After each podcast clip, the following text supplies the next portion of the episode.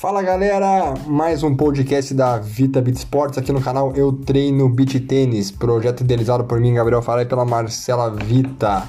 Hoje nós vamos falar sobre um assunto muito importante, principalmente para o atleta amador, que normalmente ele não pratica o aquecimento. E hoje nós vamos falar sobre a importância do aquecimento.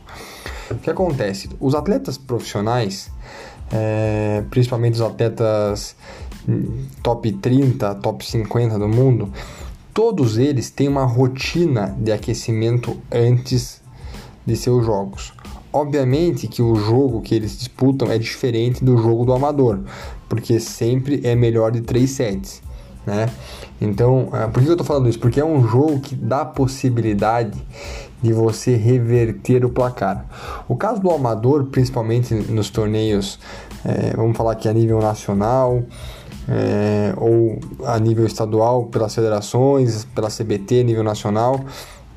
É, normalmente ou é até seis games, o jogo do grupo, por exemplo, ou ah, eles têm alguns torneios que fazem melhor de três games, é, mas jogando até com game curto, né, um game até quatro.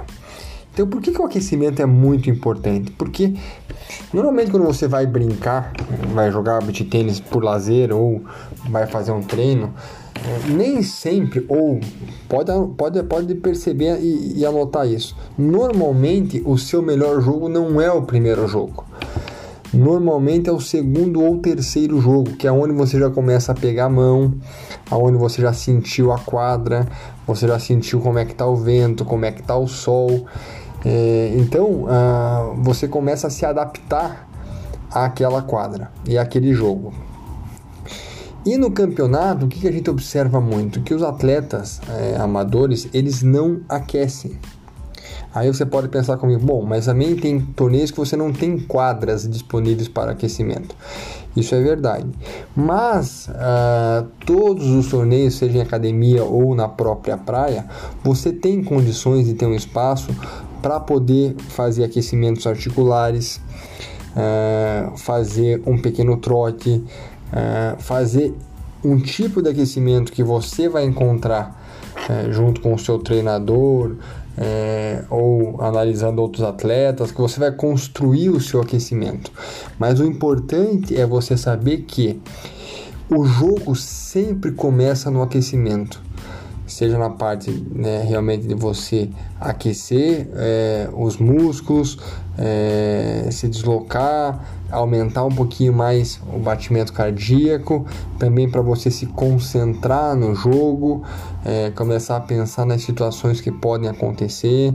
Muitos atletas profissionais de alto, alto rendimento, de alto nível, eles antes do aquecimento eles também trabalham com a visualização. É, pesquisa lá esse assunto que é importante também. A visualização tem muitos atletas que gostam muito de fazer, mas o, a rotina do aquecimento ela deve ser muito bem, bem trabalhada. E se você não tem quadra para bater uma bola antes, é importante quando você entra na quadra para o jogo, é, que os torneios também não liberam muito tempo para aquecimento, né? Vamos contar aqui, vai ser de 5 a 10 minutos. Você tenha uma rotina já pré-estabelecida. Então, primeiro bate bola com a direita, depois bate bola com a esquerda, depois trabalha é, o smash com defesa, depois você pode trabalhar um saque. Até uma dica que eu dou é, que eu gosto muito é de que você possa, no finalzinho desse aquecimento, fazer três ou quatro pontos disputando uma, uma simples com o teu parceiro. Para que isso? Para que você já possa entrar no jogo é, já tendo aquela sensação de ter ganho ou perdido um ponto. Isso é importante. Lembre que nesses jogos curtos, até 6, às vezes se você entra muito desligado é, ou não aqueceu, é, de repente você vai ver o jogo tá 3 a 0 e aí, para você virar um jogo desse, é muito difícil. Então, pensa nisso. Pensa em construir uma rotina de aquecimento. Tem que aquecer muito bem as articulações, os, o músculo.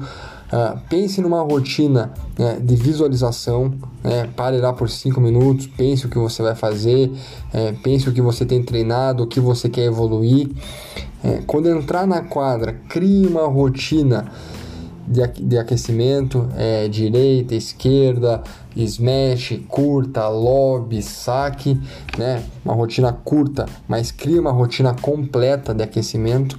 Tente colocar aí, depois você me diz aqui nos comentários se é, esse joguinho da simples de 3, 4, 5 pontos ele adianta para você ou não. Essa é uma sugestão que a gente vem dando. Uh, eu, particularmente, gosto muito porque a gente já se coloca numa situação de, de disputa antes do jogo começar. E quando for começar o jogo, esteja o máximo é, concentrado, esteja focado e jogue sem medo de errar. Lembra disso, tá bom? Então hoje o um recadinho foi sobre o aquecimento, tá sendo muito legal esses podcasts. Escuta aí, compartilha, compartilha com teus amigos. Um projeto feito com muito carinho e muito amor pela Vita Beat Sports aqui no Eu Treino Beat Tênis. Valeu, galera. Abração.